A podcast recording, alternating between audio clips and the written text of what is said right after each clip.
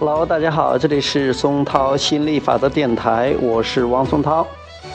今天继续给大家讲亚伯拉罕吸引力法则，成就你的美好人生。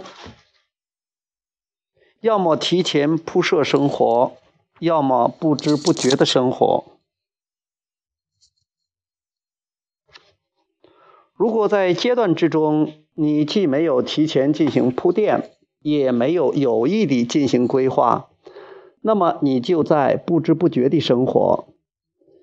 因此，你可能陷入困惑，或者受到别人目标的影响。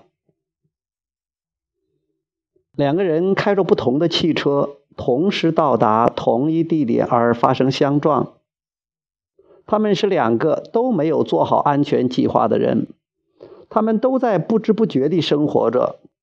现在终于在困惑中互相吸引在一起。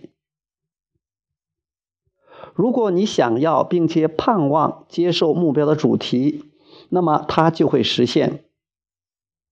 但是如果你不花时间思考你想要的事物，就会接受其他人影响或者接受自己旧习惯的影响，而吸引所有可能想要也可能不想要的事物。